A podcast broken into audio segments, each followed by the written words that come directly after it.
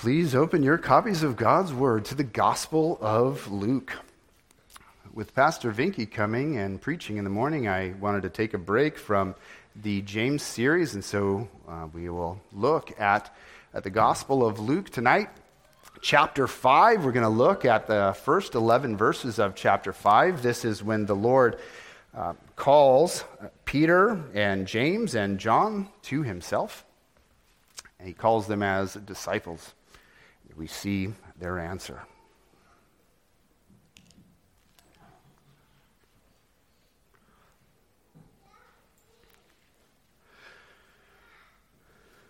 Luke chapter 5, beginning at verse 1. On one occasion, while the crowd was pressing in on him to hear the word of God, he was standing by the lake of Gennesaret, and he saw two boats by the lake but the fishermen had gone out of them and were washing their nets. Getting into one of the boats, which was Simon's, he asked him to put out a little from the land. And he sat down and taught the people from the boat. And when he had finished speaking, he said to Simon, Put out into the deep and let down your nets for a catch. And Simon answered, Master, we toiled all night and took nothing, but at your word I will let down the nets. And when they had done this, they enclosed a large number of fish, and their nets were breaking. They signaled to their partners in the other boat to come and help them, and they came and filled both the boats so that they began to sink. But when Simon Peter saw it, he fell down at Jesus' knees, saying, Depart from me, for I am a sinful man, O Lord. For he and all who were with him were astonished at the catch of fish that they had taken. And so also were James and John, sons of Zebedee, who were partners with Simon. And Jesus said to Simon, Do not be afraid. From now on you will be catching men. And when they had brought their boats to land, they left everything and followed him. Let's pray. Lord, we are very grateful for your word. And we are very grateful for the Gospels where we get to see you, Lord Jesus, as you walked among us. And we are fascinated by the things that we see and the things that we hear. Uh, Lord, we oftentimes wish we were there, that we would be able to see even from a distance, to be able to look on. We would ask that you would help us to do something like that tonight, uh, that you would bring to life um, this moment from history, and that you would uh, bring it to our minds, and that you would search our hearts as we meditate on your word. We'd ask that you would apply your word to our lives. Lord, that you would change us, that you would transform us. Lord, you know that we are disciples on the journey following you. So we'd ask that you would encourage us and tell us those things that we need to hear. We'd ask that you'd hear our prayer. In Christ's name, amen. I don't know if you've um, seen any of the videos out there, but there are several mercy ministries that specialize in eradicating curable blindness. Statistics show that 80% of blindness is either curable or preventable. And sadly, many who live in poverty also uh, end up living in blindness. And that's because they tend to live in small villages where they are uh, distant from regular health care, and most are barely making enough just to survive. And they can't, uh, frankly, afford the luxury of sight. And I was recently exposed to a story of two young sisters who are blind with a curable form of blindness. Their names are Anita and Sonia. Anita is eight years old, and Sonia is 13. They come from a very uh, poor family. And again, they've lived uh, with this curable form of blindness since their birth. And so neither one of them have ever seen the faces of their mother or their father or anybody else uh, who loved them. And when you see uh, the videos of these two young ladies, it's very sad because their little eyes roll around uh, without direction. Um, It's very, very sad to see. Um, by God's grace, there are mercy ministries, though, that seek out uh, these types of cases, these types of families, and then they bring these needed operations uh, to them for free. When one of them came near the village of Anita and Sonia, her parents uh, brought them to see the medical team, and they were examined and, and they underwent a surgery. And uh, of course, they had the bandages on their eyes and they needed to wait and so forth. And then in the video, they show you the unveiling when they take the bandages off, and you can see uh, the young ladies kind of wince in pain. It's like it's that first time that light is penetrating their eyes. And then you see their little faces uh, light up uh, when they see their parents for the first time. In Luke chapter 5, verses 1 through 11, it's as if Peter had a similar, similar spiritual surgery. He sees Jesus in a way he had never seen him before. And it was life changing. It changed his life, it led to his discipleship. So, we're going to look at this text, we're going to examine it, and we're going to think about what constitutes faithful discipleship. And we're going to begin with our first heading, which is Be a faithful disciple by listening. Be a faithful disciple by listening. In our passage, we are told how uh, Peter, James, and John become disciples.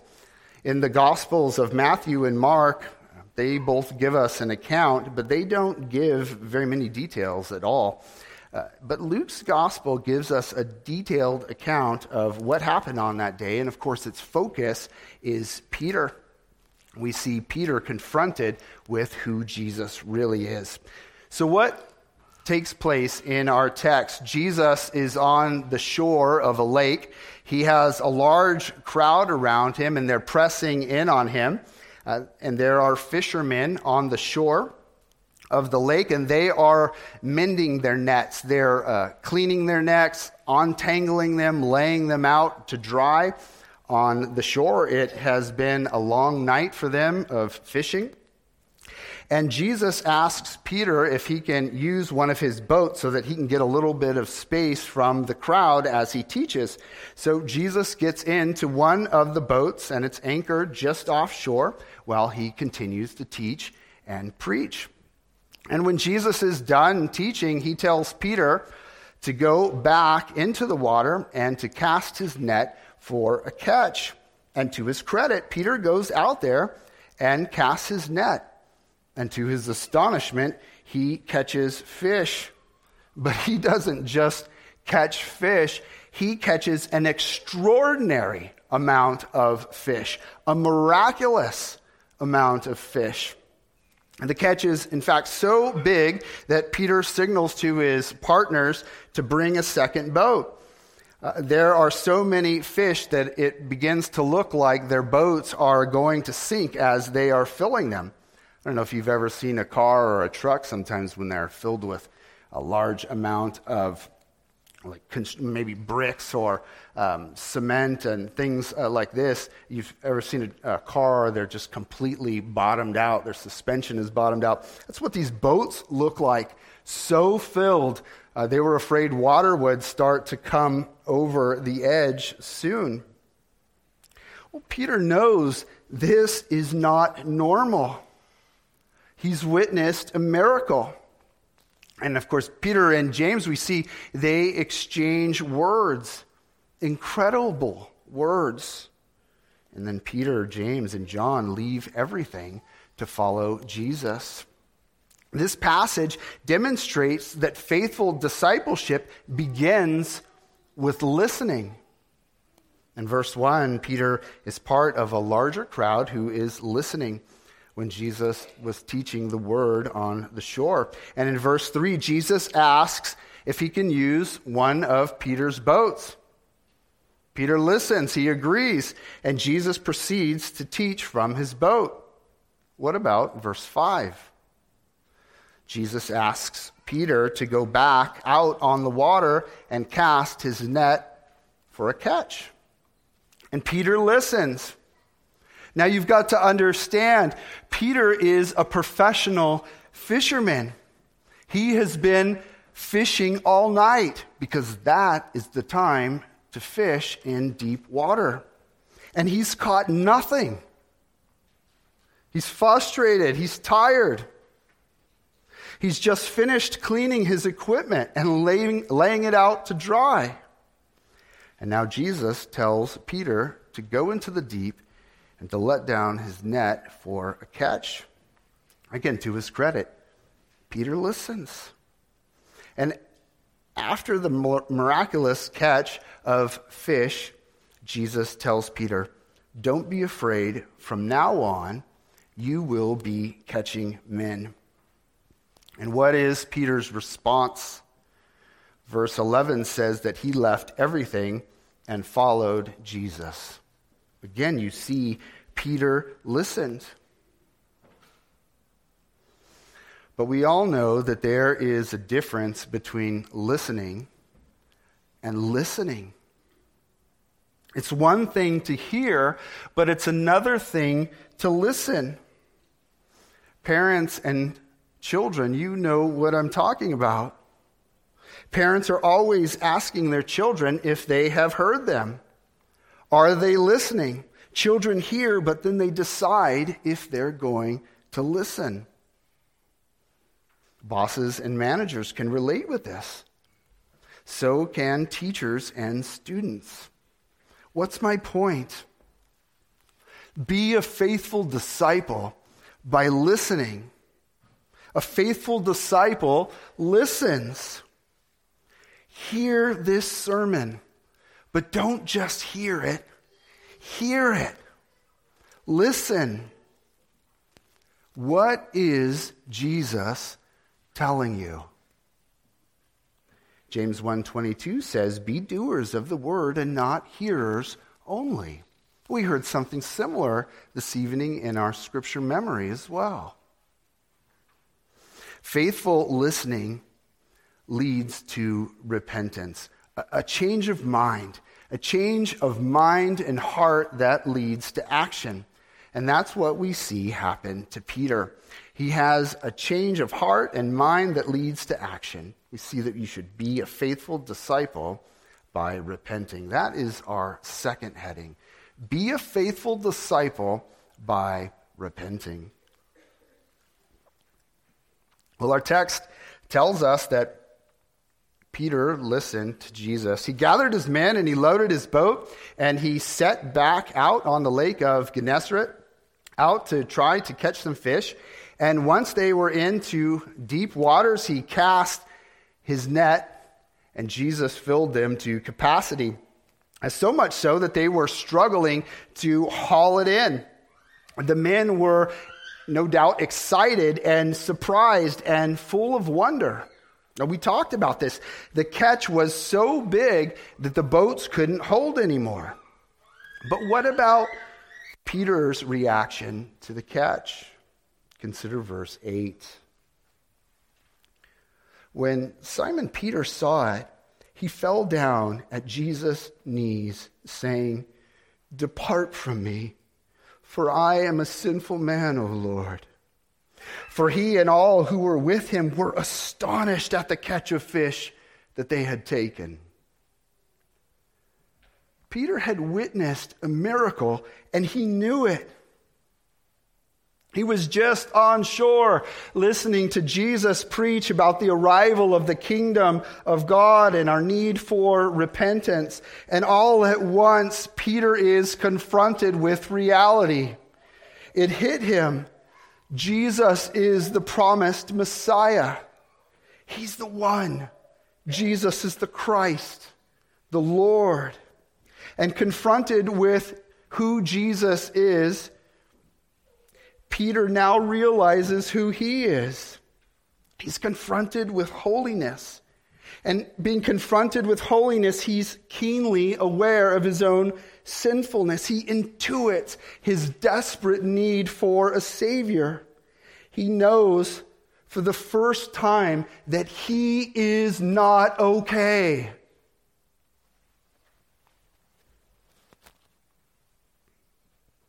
He's always been willing to recognize that he is a sinner.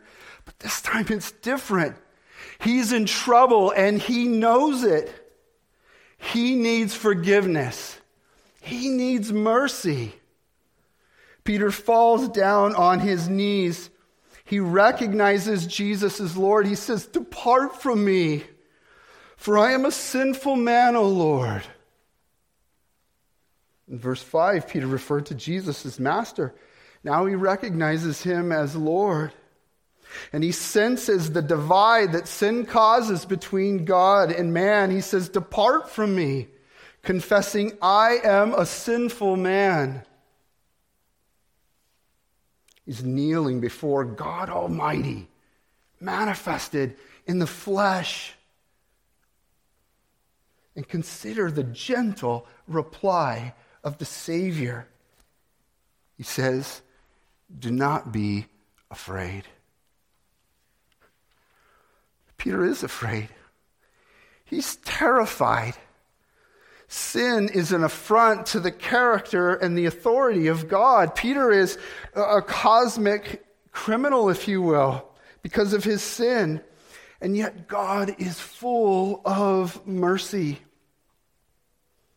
Jesus says, Do not be afraid. We see Peter's repentance in these verses. He undergoes a change of heart and of mind regarding Jesus. That change of mind turns into action. Again, in verse 11, we read that Peter left everything and followed Jesus. Do you recall your own conversion experience? I'm not talking about a dramatic story like this necessarily, but do you recall a time or, or maybe a season where you became aware of who you are and who God is and your own need for a Savior? Do you remember a time when you took ownership of the gospel? When you finally understood the cross of Christ and asked God to forgive your sins? A time where you became resolute, resolute to actively follow Jesus. You might be tempted to think that repentance starts at the beginning of the Christian life, but the truth is, repentance is the Christian life. Have you ever seen that old movie, Groundhog Day? Same thing, right? Every day. Every day, the same thing. Luke 9:23 says that we are to pick up our cross daily and follow Christ. But dying to self is hard, isn't it? It's very hard. Our old sin nature remains in us, and it makes its presence known. Our past sins can also make us assume that we've been too sinful to be used by God. But that is not true. God wants to use you to tell others about Jesus. In verse 10, we see that Jesus calls his disciples to evangelism. That's another mark of Christian discipleship. Be a faithful disciple by evangelizing. That's our third heading. Be a faithful disciple by evangelizing.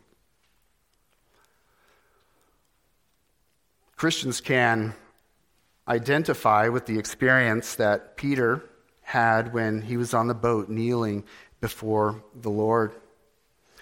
Uh, we finally came to understand who God is, and we came to understand our own need for forgiveness. God enlightened our minds, didn't He? It's as if we were blind, like Anita and Sonia, and then God gave us sight. And for the first time, we came to understand what a treasure, what a treasure Christ is. Jesus offers free pardon of all of our sins, forgiveness of sin, and eternal life. In verse 10, we see the Lord lift up Peter's chin, if you will, and he looks him in the eyes and he tells him, Do not be afraid, Peter. From now on, you will be catching men. You see, there was something Peter could do to glorify his Lord. He could follow his repentance with service. He could follow his repentance with service. Peter was a fisherman, but he was about to undergo a career change. Uh, the Lord was calling Peter to be an evangelist and an apostle.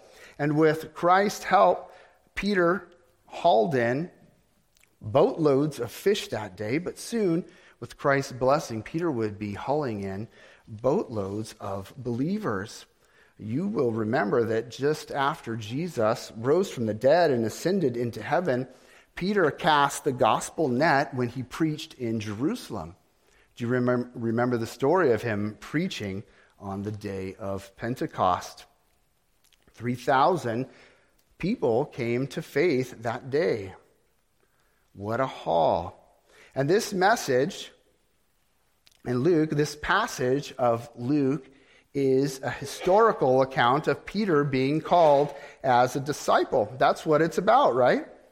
Jesus is calling Peter to lay down his life as a fisherman and to follow, follow him into full time ministry. Are all disciples called into full time ministry? Well, no, of course not. Are all Christians called to evangelize? Yes. Yes. But what evangelism looks like is going to vary for each of us. We've all been given different gifts, different opportunities. We've all been given different providences, different circumstances. Evangelism shouldn't be forced or contrived. Evangelism should be organic and natural.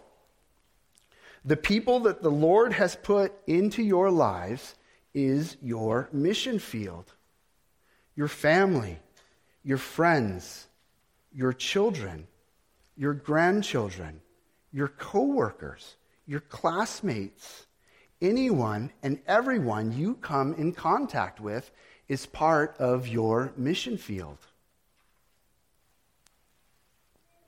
When Jesus told Peter to take the boat back out on the water for a catch, Peter must have rolled his eyes and thought, There is no way I'm going to catch anything. And yet, with Christ behind you, all things are possible. Don't give up on that prodigal son or daughter in your life. Pray for them. Don't give up on your family or that friend that you think is never, ever, ever going to believe, or your coworkers. Cast the gospel net. The result of the catch is in the Lord's hands. But what about full time ministry?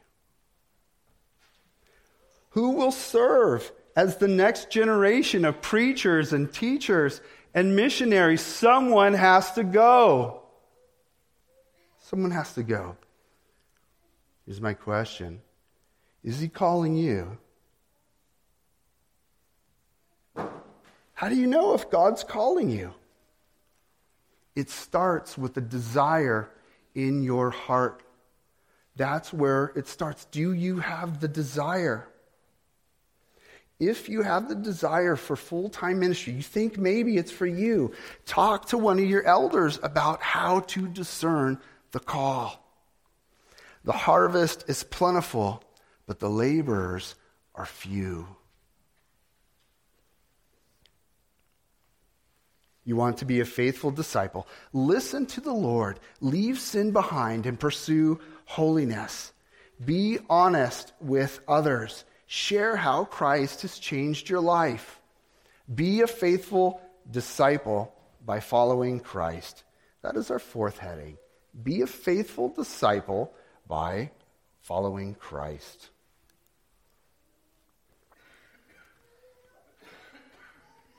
Well, our text, it closes dramatically. It says that Peter and James and John left everything that day to follow Jesus. Look at verse 11. And when they had brought their boats to land, they left everything and followed him. Peter left everything. He was a business owner in Capernaum. He had a fishing business, he had boats, he had nets, and he had other equipment. He most likely had employees. We know from Luke chapter 4, verses 38 and 39, that Peter also had a family. He was a member of his local synagogue. Um, his friends were there, his family was there. Peter left everything. He left everything to follow Jesus. Do you need to leave all of your worldly possessions to follow Jesus?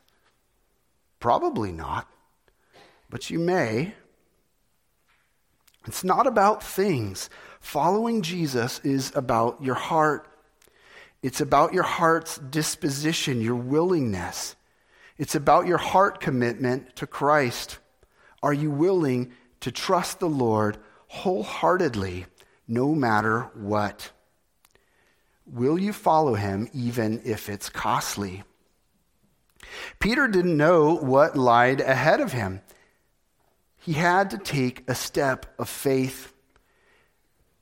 He needed to be willing to walk in faith. Peter didn't know at the time that he was being called to be an apostle. He would play a unique role in redemptive history.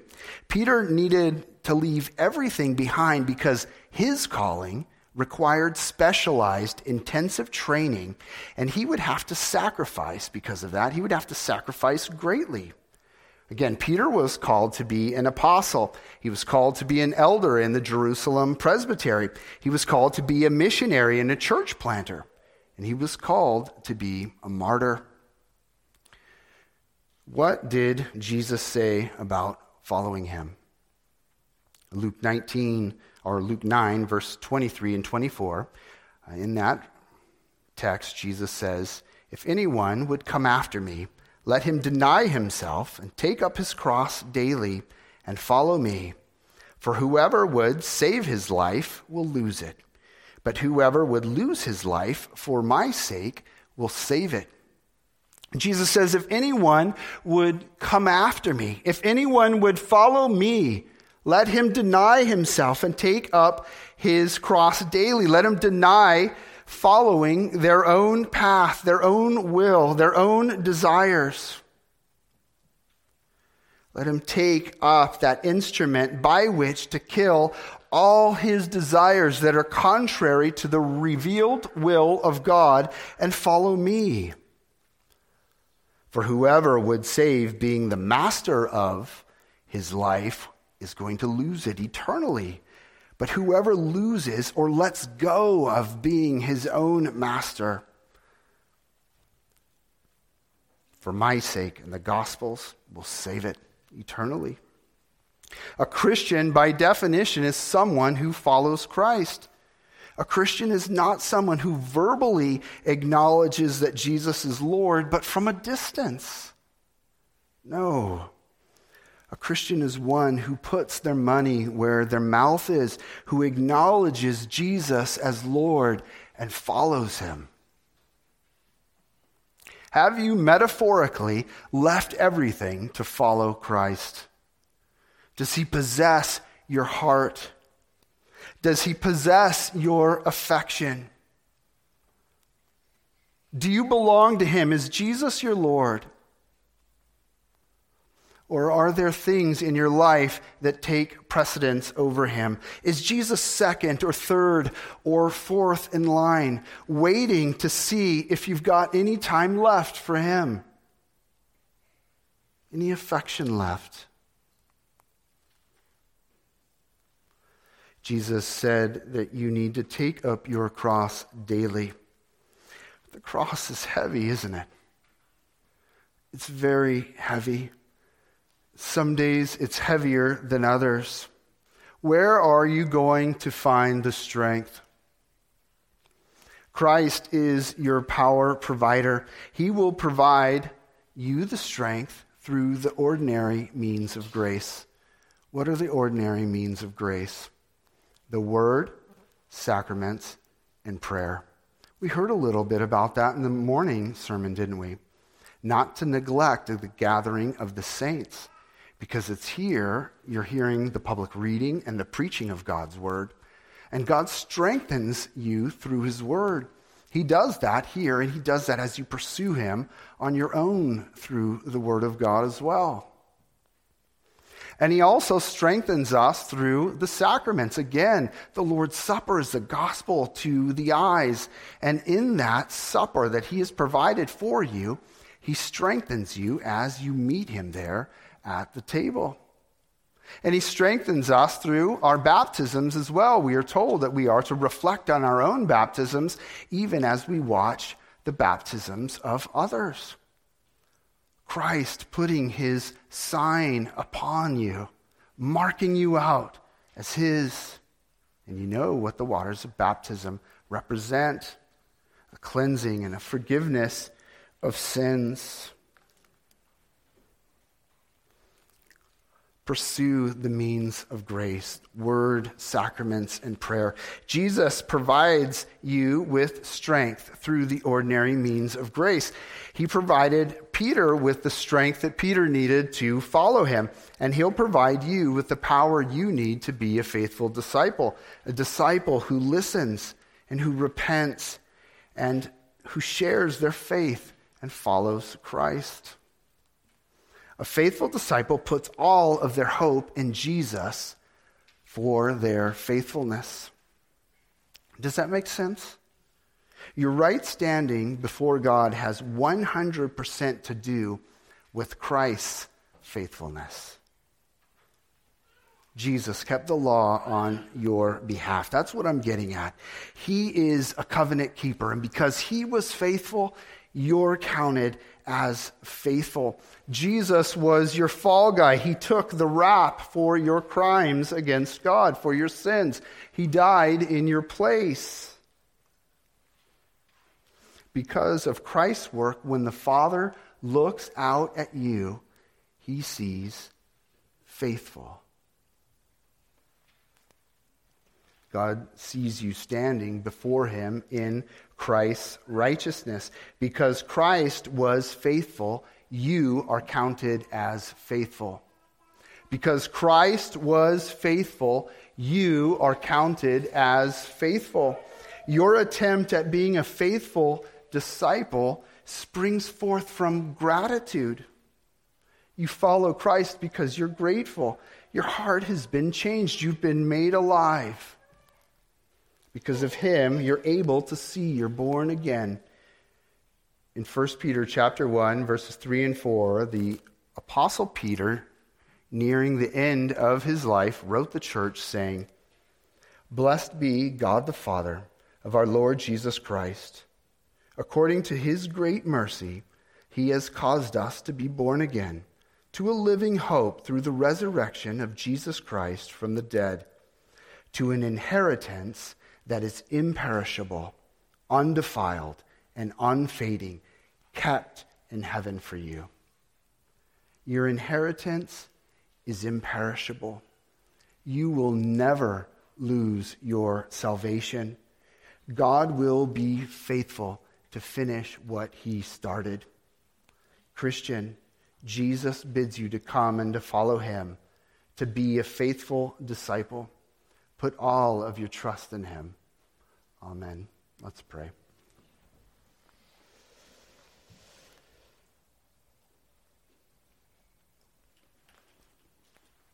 Lord, the cross is heavy. The cross is heavy, Lord, and some days we get our eyes off of you, off of the one we are to follow, and onto ourselves. And when we do that, Lord, we are often discouraged. Lord, we need your help. We definitely need your strength. Lord, as we trust you, as we seek you, as we pursue you, would you speak to us? Would you provide us the strength? Would you provide us everything we need to follow you?